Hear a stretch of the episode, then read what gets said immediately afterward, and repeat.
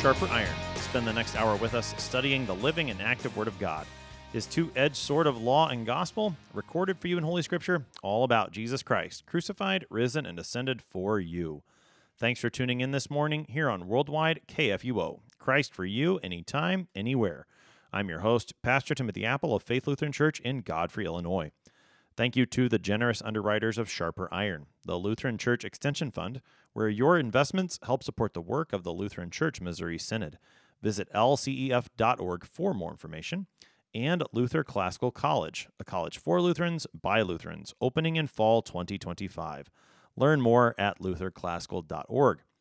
On this Friday, October 6th, we're studying Hebrews chapter 3, verses 1 to 6. In today's text, the author of Hebrews invites the congregation to consider Jesus, to compare and contrast him with Moses. Moses was faithful in God's house as a servant, but Christ is faithful over God's house as the Son. To help us sharpen our faith in Christ as we study God's Word today, we have with us regular guest, Pastor Carl Roth. Pastor Roth serves at Grace Lutheran Church in Elgin, Texas. Pastor Roth, welcome back to Sharper Iron. Delighted to be here, Pastor Appel. So we get started today. Pastor Roth, talk to us about this epistle, this sermon, the one that we call Hebrews. Any context that we need to know leading up to chapter three? Hebrews is utterly unique. Um, first of all, because we don't know who wrote it.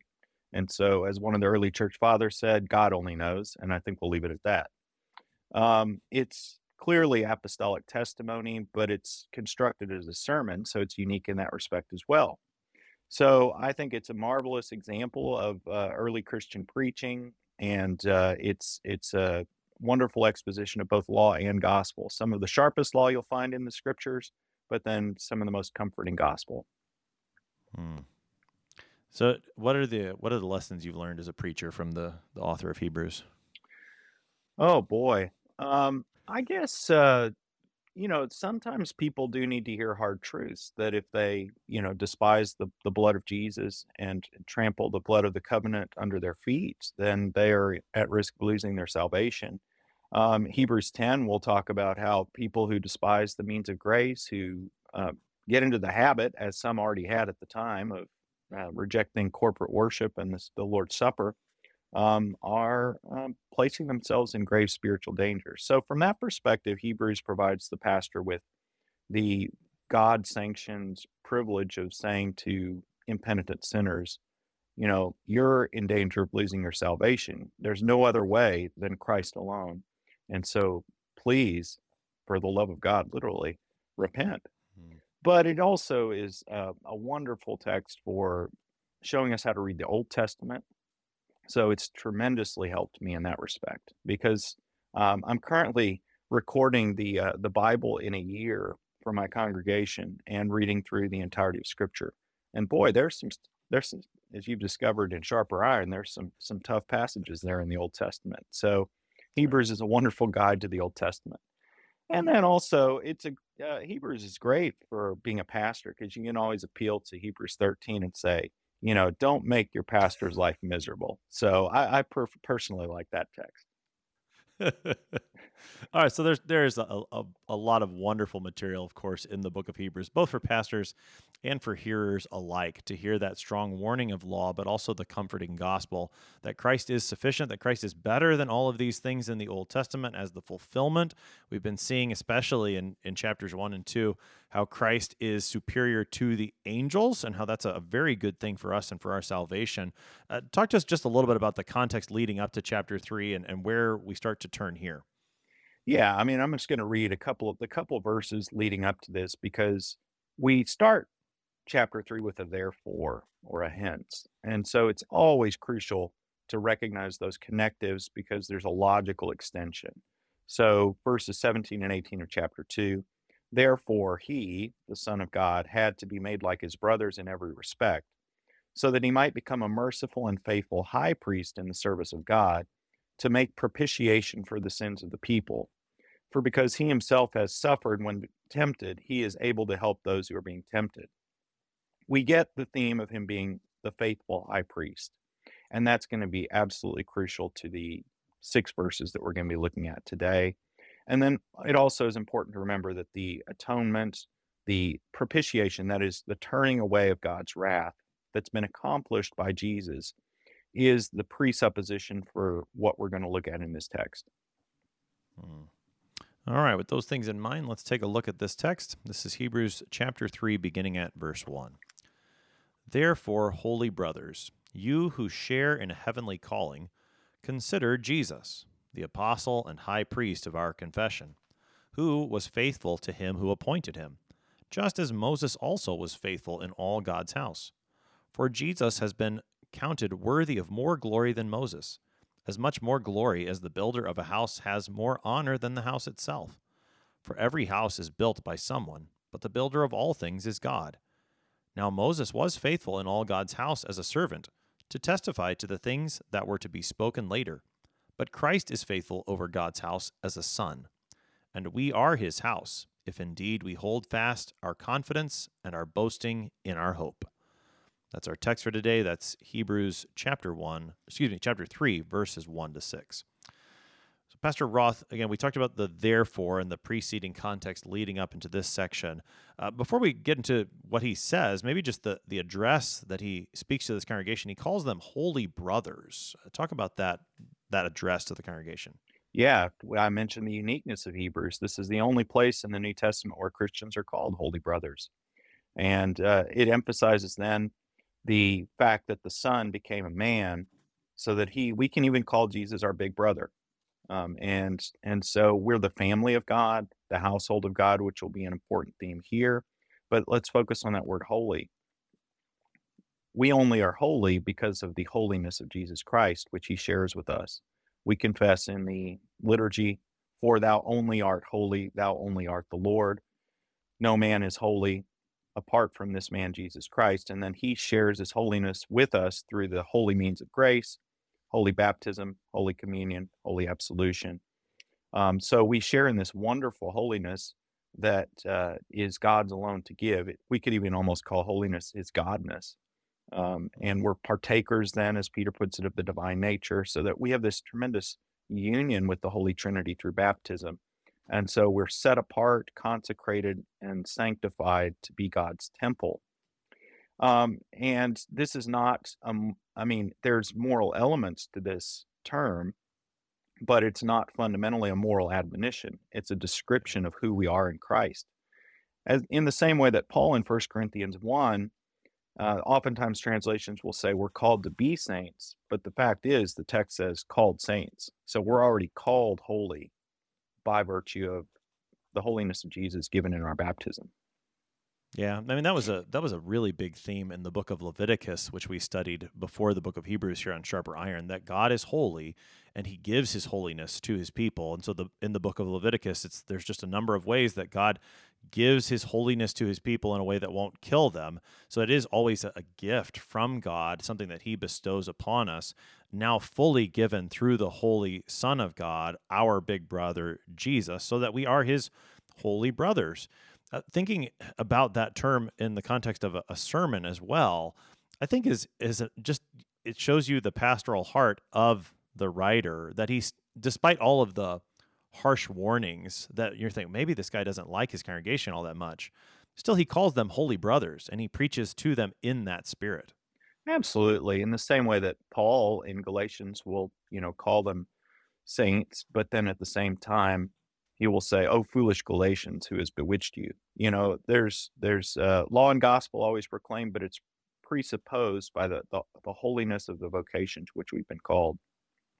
Hmm. Yeah, and I think that's a good a good thing for us to keep in mind as as preachers, certainly, and and always as Christians living together within the church, that we live together as those who are holy brothers because of the holiness from our big brother Jesus so that when we you know fall into sin when there is need for for words of stinging law that we offer them in the the spirit of love in which they are intended and we would receive them in that same spirit of love uh, together as the holy brothers rather than as as enemies or those who are trying to one up each other. No we're, we're holy brothers in this church together yeah, I, I always tell people in premarital instruction, you could take a Sharpie and write it on each spouse's head, you know, gift from God to the name of the other mm-hmm. spouse. And that would constantly remind you that you're gifts to one another. Same, same thing for Christians. We should view each other as holy.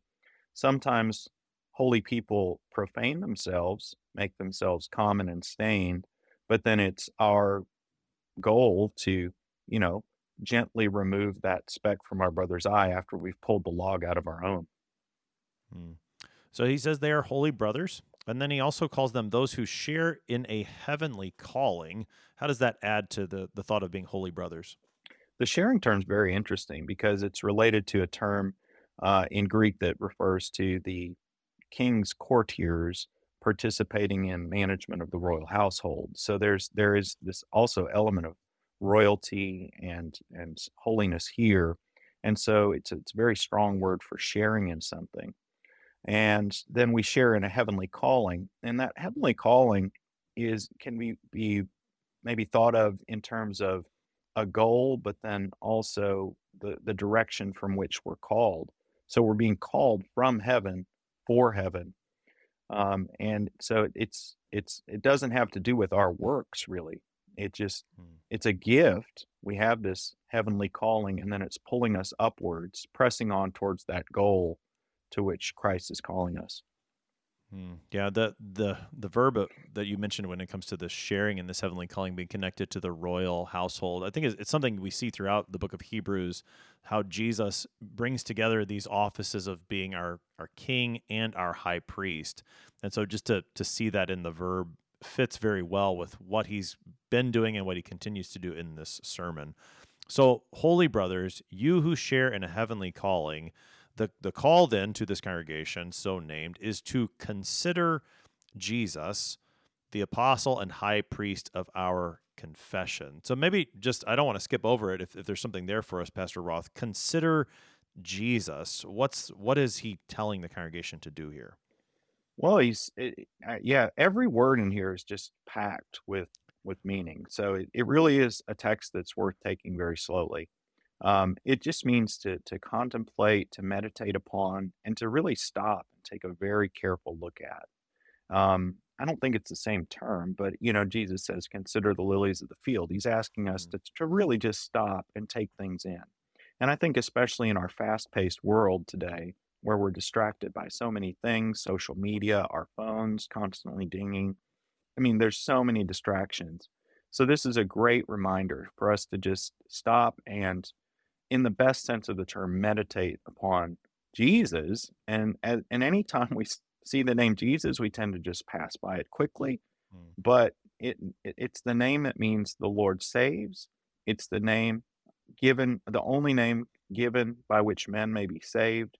Um, the gospel is contained in that name, Jesus. And then this epistle is going to go on to just expand on what does the name of Jesus mean to us in this phrase by talking about him as apostle and high priest. And then our confession is going to be another term we want to contemplate carefully. yeah. So okay, uh, consider Jesus. Slow down, think about, give thanks for, meditate upon all that the one who saves you has done, for salvation is found only in him. Now, he is the apostle. That's the first term used here in verse 1 for Jesus. This one might strike us a little unusual because when we as Christians hear the term apostle, typically we're thinking of the 12 men who followed Jesus. That's clearly not what it means here. So, how is Jesus the apostle? So, uh, apostle comes from the Greek word apostello, which means to send. And so, an apostle is one who is sent. And so, Jesus is first and foremost sent by the Father, as we see through John's gospel, especially that verb is used of him sent by the Father to do his Father's will, to be our, our brother and our Savior. And so, everything derives from Jesus. And so, the apostolic ministry itself I, I just think it's so great here how he's described as the apostle, and then we should just think of all the other apostles as uh, under apostles. You know, kind of like how the term under shepherd is used of pastors, Mm, because Jesus is the great pastor, the great shepherd. So um, this is a, a, a again utterly unique. The only time the New Testament calls Jesus an apostle, but we might even say the apostle. And there is an article in mm, the Greek, the apostle um, and and high priest of our confession. Um, Luther commented that uh, this apostle and high priest is a wonderful way of explaining how uh, Jesus relates to us and relates to to the Father. So, as the apostle to us, he is the one who is sent to reveal the will of the Father to us. As high priest, he is the one who then stands between us and the Father and Mm. facing the Father intercedes on our behalf. Hmm. Yeah, I think I think that's helpful to to consider it that way. What so talking right now more about that second term that Jesus is the apostle and the high priest. Yes, so this is going to be a major theme throughout the book of Hebrews, as we're going to see later on. I mean, it's going to spend, I don't know, what, six chapters basically expounding on the senses in which he's um, high priest. So you'll get a full unfolding of that term. But again, to connect back to chapter two, he's the high priest in the service of God who made propitiation for the sins of the people. So that's the thing that probably sticks out the most in the immediate context. Um, and so he's the one who came to tell everyone as an apostle, this is what I'm doing, but then also revealing, here's how I'm going to do it, and here's um, how I'm remaining as a faithful high priest. So we'll see in verse six, he's faithful over God's house. That means he continues to do so. And the office of high priest, as for Jesus, is one of ongoing significance. It's not something once and done. So you might get the impression that he was the faithful high priest who made propitiation for the sins of the people once and for all. That is true. But now we have the sense of him continuing to do that on our behalf. Mm, Yeah, the, the ongoing ministry of Jesus as the high priest is a very important point, as you said, for this sermon written to the Hebrews. So, Jesus, we are considering him. He is the apostle, he is the high priest. Now, of our confession, particularly, what kind of confession are we talking about here? So the term confession is only used a few times in Hebrews, but it really is significant. And I think we should take it here more or less as uh, when Paul uses the term the faith, it's the entire the entirety of our Christian confession. Fundamentally, that Jesus Christ is Lord, Jesus Christ is the Son of God, He is our Redeemer, but then all of the things that we confess about Him. Um, and so this is not a, a subjective term here in the sense of um, you, you know, I'm boldly uh, uh, on a daily basis confessing Christ to the world. That flows from the fact that the confession that's been given to us is that Jesus is our apostle and high priest. So I want to, uh, throughout this, this, these six verses, I really want to focus on the objective realities and less on the subjective, our subjective appropriation of it and our works, and more on this is the confession of faith we've been given. And as creedal Christians, those who have uh, the the symbols or the the creeds of Christendom, the Apostles' Creed, the Nicene Creed, the Athanasian Creed, the the Book of Concord, we should recognize these things as having been given to us by faithful confessors before us who summarized and defended the Christian faith and handed these things down to us, so we can actually point to an objective thing to say, "This is my confession." And baptism is a major theme in, in the book of Hebrews, this cleansing, this washing. And in the early church, before people were baptized, they made a confession of faith, not one that they had come up with on their own. The Greek word homolog- homologia, which is we translate as confession, literally means to say the same thing back. So it's related to in confession of sins, God says you're a sinner. And so I just say back to God, I poor, miserable sinner. God says, I'm the Father Almighty, maker of heaven and earth. We say back to him, I am, uh, I believe in God the Father Almighty, maker of heaven and earth. Um, so this is a gift. So, and then with Jesus being the apostle and high priest of our confession, in that objective sense, the faith that we have been given, the faith that we believe, does this, what I mean, I'm thinking about as you brought up the Lutheran confessions, the Lutheran confessions are centered on giving us Jesus. So the confession that we have finds its center then in Jesus. It always points back to him and what he has done. Is that something we see from these verses?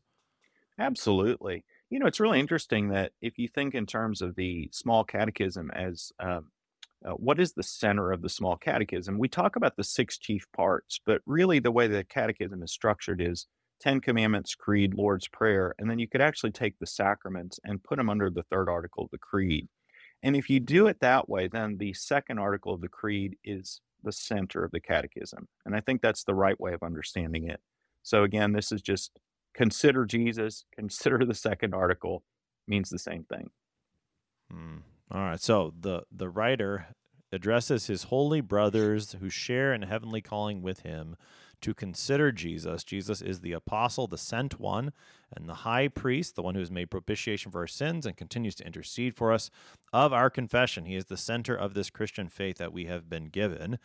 Now, in verse 2, he continues to describe Jesus. He was faithful to him who appointed him. Take us into that next phrase there in verse 2.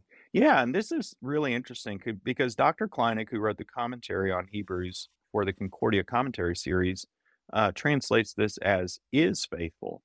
And so I, I, think grammatically you probably could translate it either way. But Dr. Kleinig points out that uh, because Jesus is the high priest, we already mentioned this ongoing significance of being him being high priest.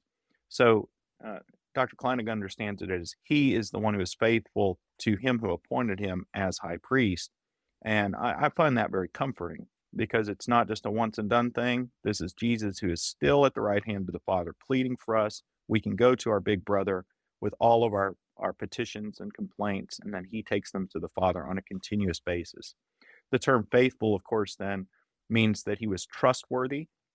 He received from his Father the things entrusted to him, but then he actually executed those things right down to the letter. So we have the sense of Christ's active active righteousness here so we speak of his passive righteousness, righteousness being that which he suffered on the cross for our redemption, but his active righteousness in fulfilling God's law perfectly. And it's worth mentioning here the threefold offices of the Old Testament prophet, priest, and king. And uh, Jesus fulfills all of those things perfectly. Um, and one of the appointed roles of the high priest was to keep God's law, to enact the laws that were given for the, the sacrifices at the temple. Um, and so we can, you know, there's there's at least three other things you could speak of in terms of high priests, but Jesus is the one who actively fulfills God's law, just as the priests in the Old Testament fulfilled God's law for the people. Mm. So Jesus is this faithful high priest, and he's faithful to him who appointed him. So I I think this would be the Father. Talk about the significance of the the Father appointing Jesus to this role. Right. So he's the utterly unique son who's going to fulfill all these offices, and uh, it's important here to to emphasize that Jesus didn't uh, you know take this ministry upon himself. He's the specific chosen one. I think appointed has that sense very clearly of chosen, which then also is uh, we're going to see the term Christ in a little while and a Christ is going to be a chosen one. Um, so this this is not Jesus uh, doing things on his own, but as he talks about in the Gospel of John, um, he only does the things that his Father has given him to do. He sees what the Father does, and then he does that for us. Hmm.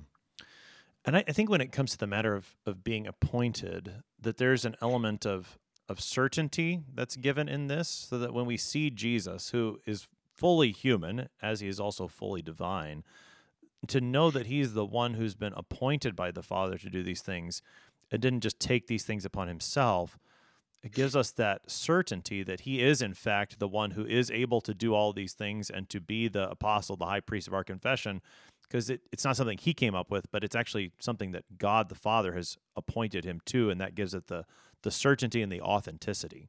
Right. As Peter said to Jesus, Lord, to whom shall we go? You're the one who has the words of eternal life.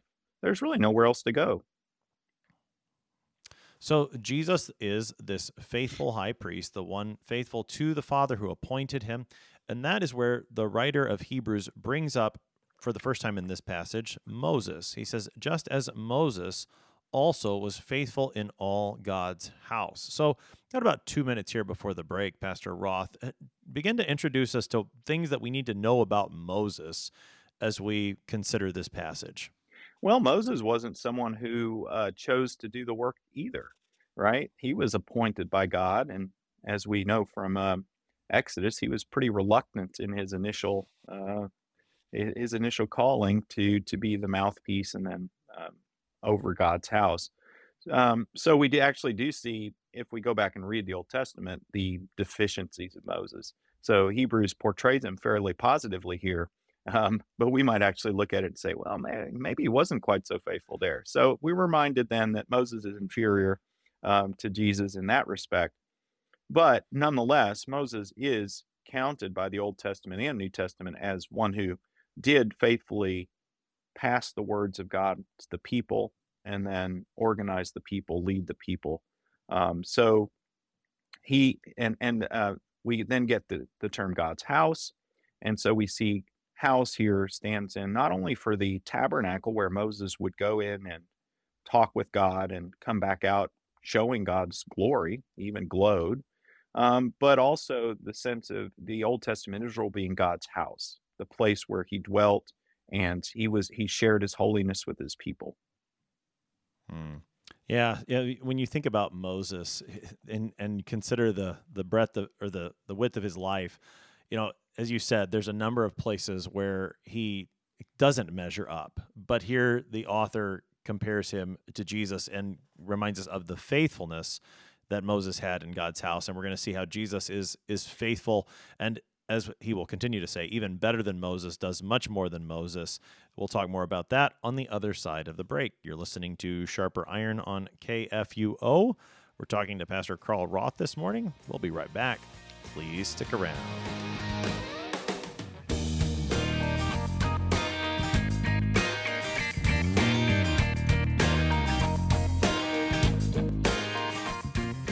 Did you know that an investment with Lutheran Church Extension Fund exclusively supports LCMS ministries and church workers? That's right. LCEF ensures LCMS churches, schools, and organizations have access to the financial resources they need to sustain, strengthen, and start ministry work. In other words, you can feel good investing with LCEF because we share your Lutheran values and love for the church. Learn more at lcef.org. LCF is a nonprofit religious organization. Therefore, LCF investments are not FDIC insured bank deposit accounts. This is not an offer to sell investments or solicitation to buy. LCF will offer and sell its securities only in states where authorized. The offer is made solely by LCF's offering circular. Investors should carefully read the offering circular, which more fully describes associated risks.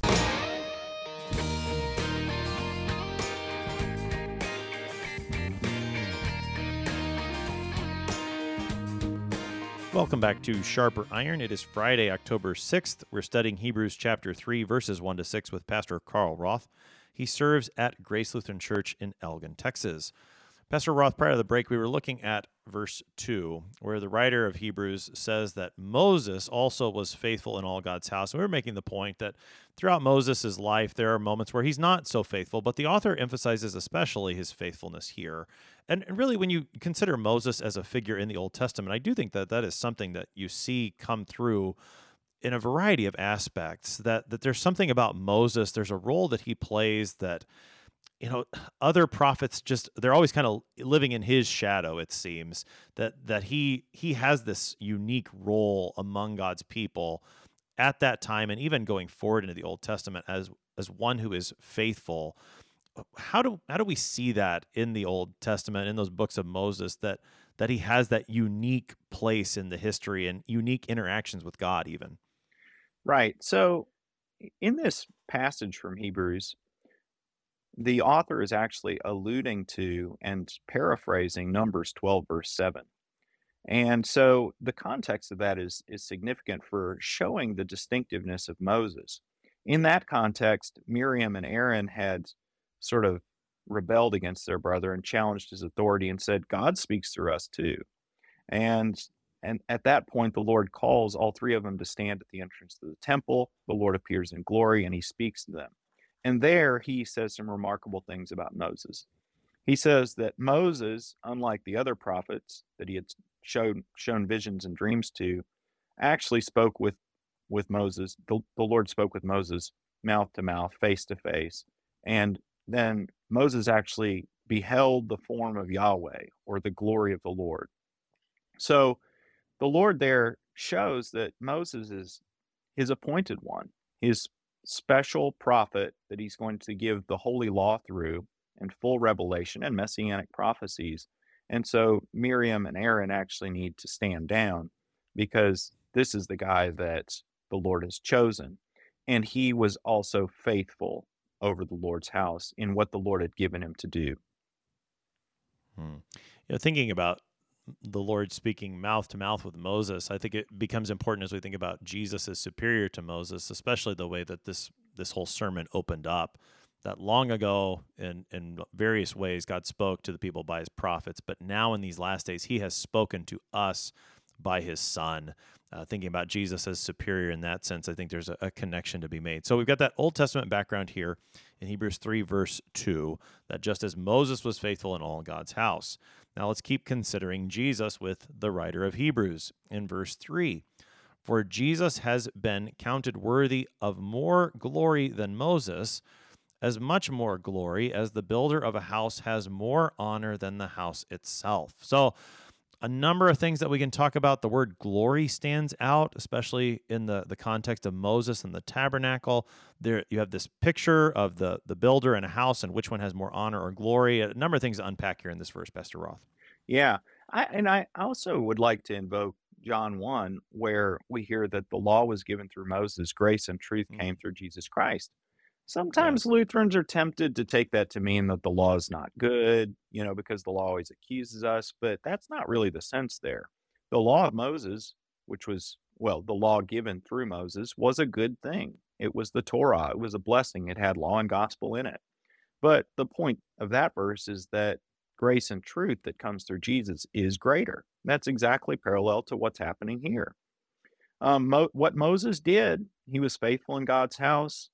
The Old Testament um, covenant was a good thing, it was a blessing, it was a necessary thing. But now we've got something better.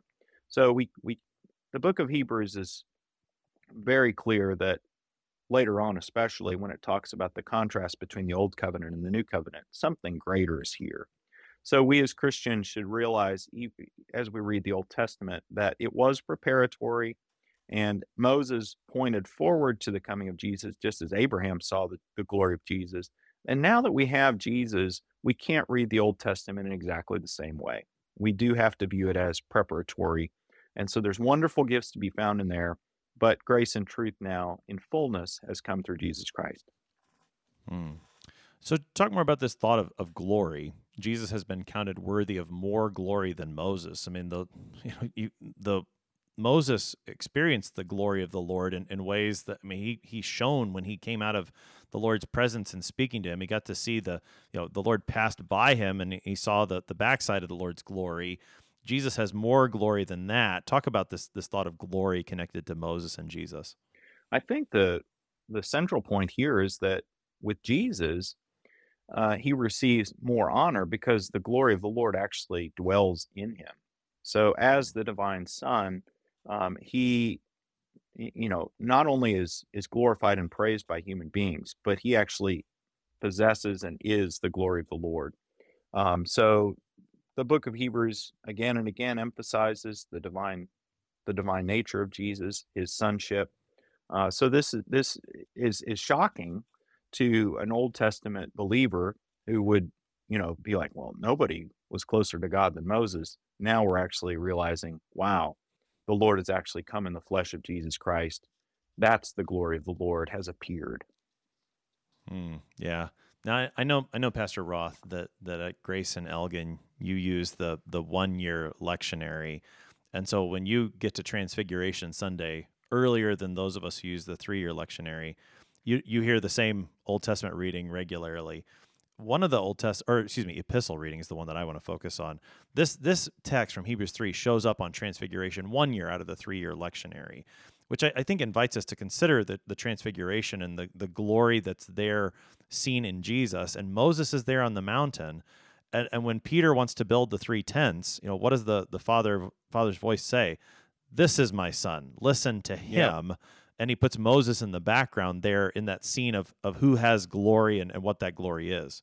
Oh, exactly. Well, we get uh, in the one year series, Second Peter, which talks about the uh, the eyewitness testimony of Peter that they got to behold his glory.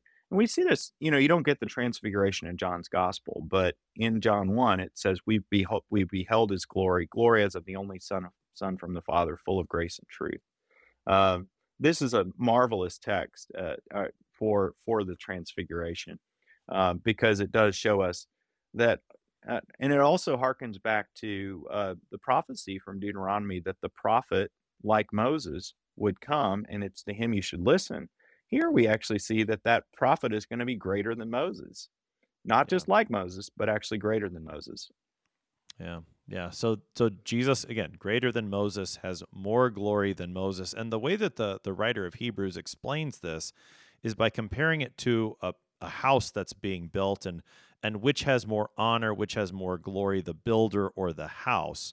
That's the the second part of verse three. Take us into this brief example that he gives.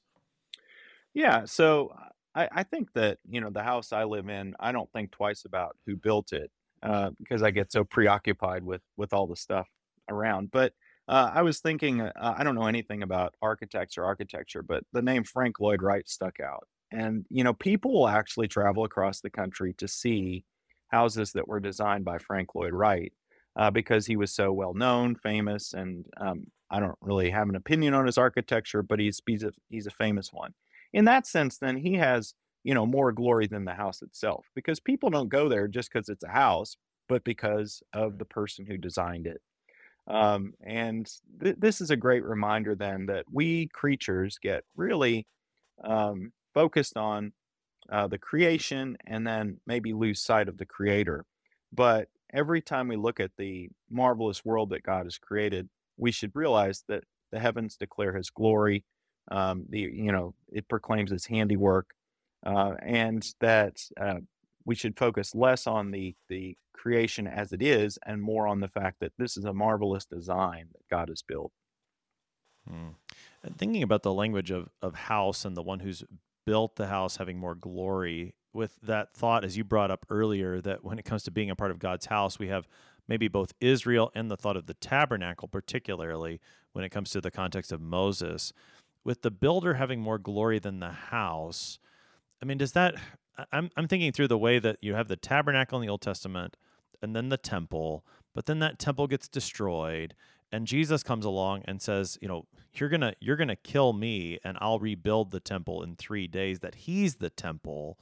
Is there is there something to that progression that uh, Jesus as the builder of the house like that's why the the tabernacle and temple finally go away because it wasn't about the building so much as pointing to the one who who dwelt in that building and now dwells among us in the flesh. Yeah, that's a major theme in Hebrews later on when it talks about the insufficiency of the the fleshly um, uh, or or temporal tabernacle. That it was all provisional, it was all temporary, and that it wasn't the main point, but that it's merely a copy of the temple in heaven where the real action went on, and was Mm. pointing forward to those things. Um, but now that we get to look behind the curtain and see what's really going on in God's house in heaven, where Jesus has poured out his blood and made the sacrifice for us. Um, and then we're participants and members of that household. That's where the real joy is. Yeah. Yeah, and that again th- thinking about Moses' role, you know, he's the one who receives the instructions for the tabernacle and and yet he does so in preparation for what Christ will do as as you said going thinking about the heavenly temple which we'll get into later in this letter for or sermon to the Hebrews. So, in verse 4, you started I think to move us in that direction because we talk about not only the builder of the house particularly the temple, but now maybe more generally it seems in verse 4 the esv puts this in, in parentheses for every house is built by someone but the builder of all things is god is that a parenthetical note or how does that fit into the the greater argument here It is not a parenthetical note. Um, many commentators and translations of the Bible look at this as kind of a cliche, like kind of a intelligent design, you know, kind of throwaway line. But what you really need to focus on is the builder of all things is God. So there it emphasizes not just the created things that we see, but all things encompasses all the stuff that he's done for us in Christ, Old Testament and New Testament. So if you read the words carefully, you realize, oh, wow, there's something really significant going on here. So it's a, a good reminder, just like the headings at the beginning of each section that you read in the Bible, that's a man made construction. all the punctuation is is uh, devised by man as well. So let's uh, let's really rejoice in the fact that God is the one who designed all things according to creation, redemption, and sanctification. So this this is really a profound verse. Hmm. All right. So to take the parentheses off of this verse, understand the the fullness of what the writer of Hebrews is is giving us, and again, all centered in Jesus as the apostle and high priest of our confession. I mean, we want to keep the the focus on on Jesus. That's where the writer of Hebrews is is point. How does verse four help keep that focus on Jesus? Because it maybe does seem a little more distant, but I, I think in the context, this is inviting us to consider Jesus' role. I think it takes us back to verse two, uh, where it says Jesus is the apostle and high priest who is faithful to him who appointed him. So God has appointed and furnished all things in the creation. So that that echoes verse two. Hmm. Yeah. Well, and, and you you brought up John one before, and, and there in John one verse three that everything that was Mhm. made is made through the Word. There's nothing that has been made that that He did not have a role in, and so as the Word, as the faithful Son, Jesus is active in building all things as the as the Creator of all things. So then, in as the writer continues into verse five, Moses is brought back up again, and now we're going to get a little bit more of a contrast here. So now Moses was faithful in all God's house as a servant to testify to the things that were to be spoken later. Talk to us about Moses' faithfulness in God's house as a servant, as described here. Yeah, you could translate this as steward. And so we do want to make the distinction here that this is not the term for slave, doulos, which we see so often in the scriptures. Um, no, Moses was a steward. That is somebody who really had authority in the house of God. Um, he's this is almost a repetition of well, it's actually an allusion again to Numbers 12. Um, it's it's almost a repeat of verse two. So we already got that, but but it's emphasizing here that he's a steward. But then in the next verse, we're going to see the contrast with Christ. But I, but let's not forget the phrase to testify to the things that were to be spoken later.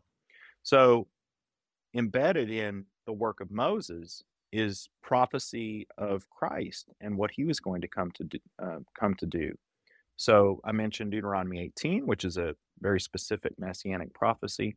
Um, so here here we kind of get a sense of Moses glorifying Jesus because he's the one who was appointed by God to talk about him in advance. Hmm. Well, then I, I think this verse then helps us to to rightly understand. You know, uh, you brought up again John one seventeen that that the law was given through Moses.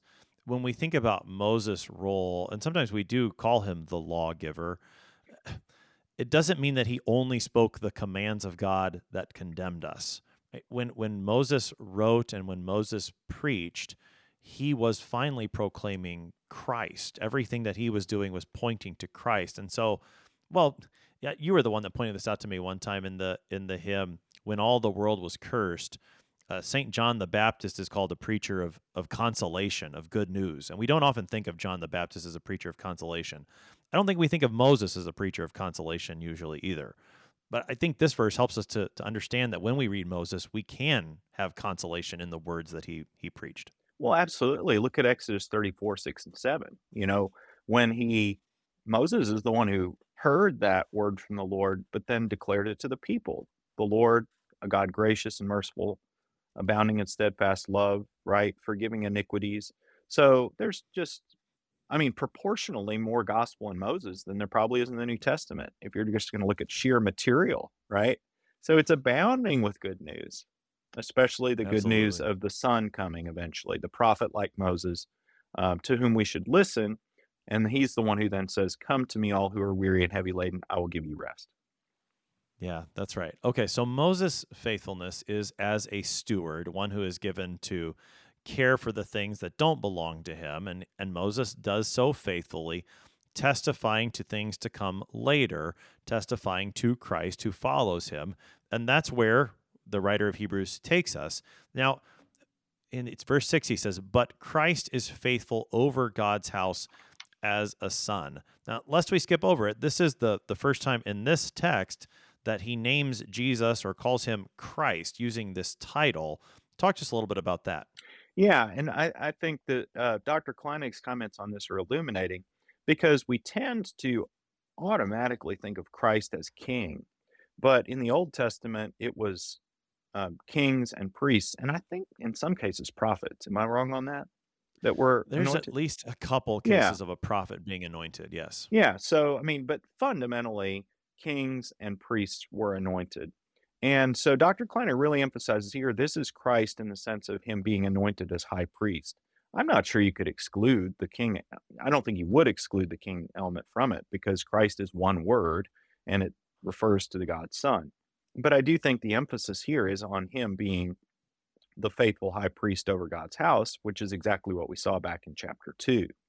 Um, so let's not forget then, Christ means anointed, chosen, appointed, and not only king, but also priest. Hmm. So Christ, this one, is faithful now, not just in God's house, but over God's house. Uh, that change in preposition seems significant. hmm Absolutely. Yeah. So Moses was a steward in the house, right? And now Christ is the steward. Well, he's the son, as we'll see, over Yeah. God's house. So that's just a tremendous upping of uh, from Moses to Jesus. So, and then he is is faithful over God's house as a not as a steward, but as a son. Just put the whole picture together for us. Well, he is the uh, anointed, appointed Son in whom the fullness of the Godhead dwells bodily, um, who has done it all for us.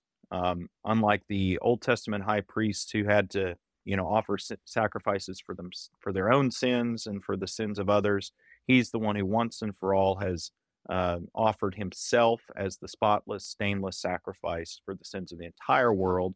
And now having ascended to the right hand of the Father, as the, the Son in the Father's household intercedes for us continually. Hmm. I mean, and I know you said that the word for servant here is not the word for doulos, servant, slave, but the the thought that Moses as a steward compared to Christ as a son, we're getting close to the Reformation. You have that text from John eight where if it's the Son who sets you free, then you're free indeed. If you have the Son, you are an heir, not not only a. Again, I know it's not the word for slave here, but it seems that that the fact that he's the Son over the house it invites then us to receive as as we'll see we are his house there's something for us here in this Yeah, and it actually leads perfectly into the rest of this this verse because this status as free sons, if the son sets you free, you will be free indeed. Uh, this status as free sons is going to give us uh, unfettered access to the Father. And uh, I mentioned earlier the subjective, objective sort of senses.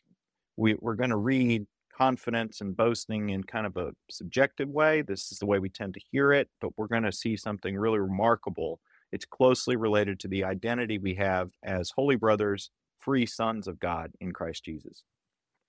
so to help us into the, the rest of this verse then we are his house talk about that again the we are his house now Oh boy, there's so many passages in the New Testament that really emphasize this. I'd point especially to Ephesians, where it talks about we're we're being built up as a house of God by the Holy Spirit.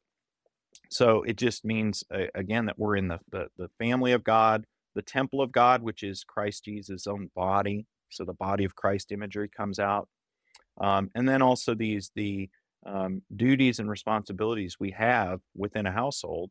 You know, we're in a sense stewards and then also servants of one another.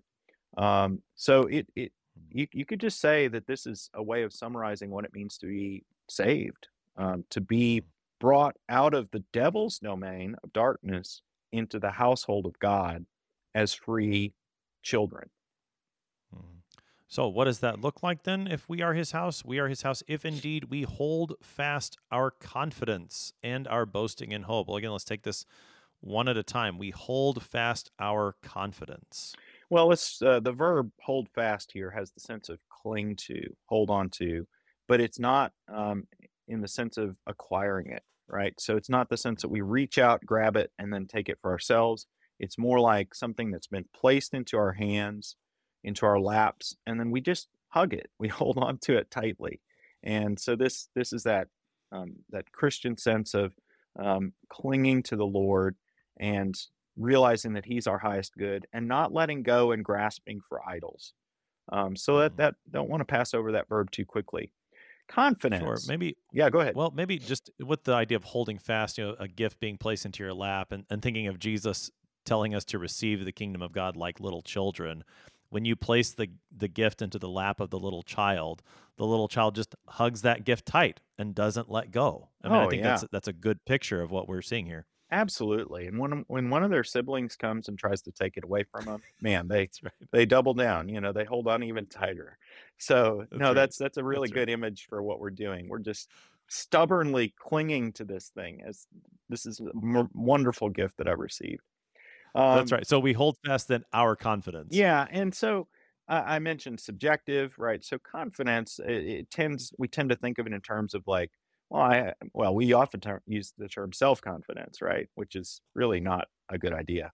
Um, but we we tend to think of confidence as something we have within ourselves.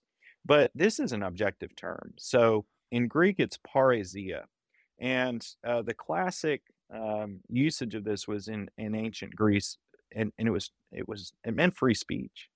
Um, it meant the privilege of a free citizen to speak frankly in the public assembly. Uh, it also could speak of uh, this frankness with which spouses could speak to one another. And so it's it's really a gift. It's a privilege of having the opportunity to speak. In contrast to a slave, for example, who or or think about soldiers, right? Um, um, we've been watching a show about um, the military, and so when a lower officer wants to address an older uh, or a higher officer, he'll say, "Permission to speak, sir." Right? So they have to actually seek permission. This parrhesia is actually a permanent sense of permission that we have to speak frankly with our Father. Um, I think this ties in really nicely with the uh, e- to to take it to the most extreme uh, example, the lament psalms that deal with our complaining to God. You know, it feels impetuous even to say those those um, those Yeah. complaints to the Lord. Shouldn't we just have to knuckle under and you know do, submit ourselves to His will? No, the Psalms open our voices to actually go so far as uh, complaining to Him. And so it would it's only by this gift of parrhesia or a confidence that we are given that we can speak to our Father um, so frankly. And then the last part, this we hold fast to our confidence and our boasting in our hope. Helps into the last phrase. Yeah, and so the boasting here doesn't mean that we're braggarts. Um, it's rather that we're taking what God has given us and then we're pointing to that as boasting. In the same sense that, um, you know, praising God doesn't deal so much with telling him how awesome he is, but rather telling other people about how great he is.